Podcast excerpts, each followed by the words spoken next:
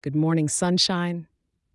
This is your weather for Wednesday, December 6, 2023, all the way here in the Big Apple. Let's dive into what the skies have in store for us today.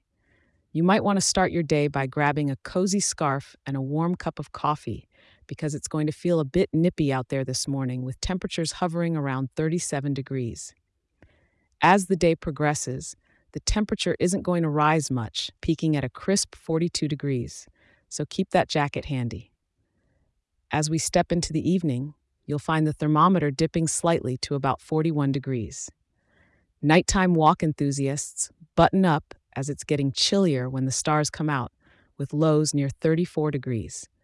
So if you're strolling through Central Park or catching the bright lights of Times Square tonight, you'll want an extra layer. We've got broken clouds covering about 78% of the sky through the day, but no rain or snow to speak of, which is a nice break if I say so myself.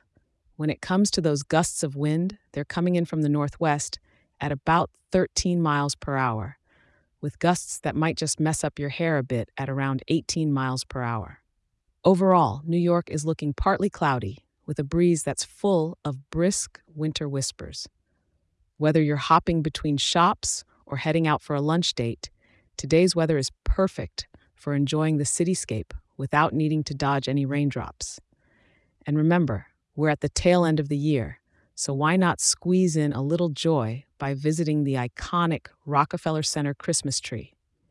It's a tradition that truly makes the city twinkle a little brighter. Thank you for tuning in, and don't forget to check back in tomorrow for another personalized update. Have a fantastic day in this bustling city of ours.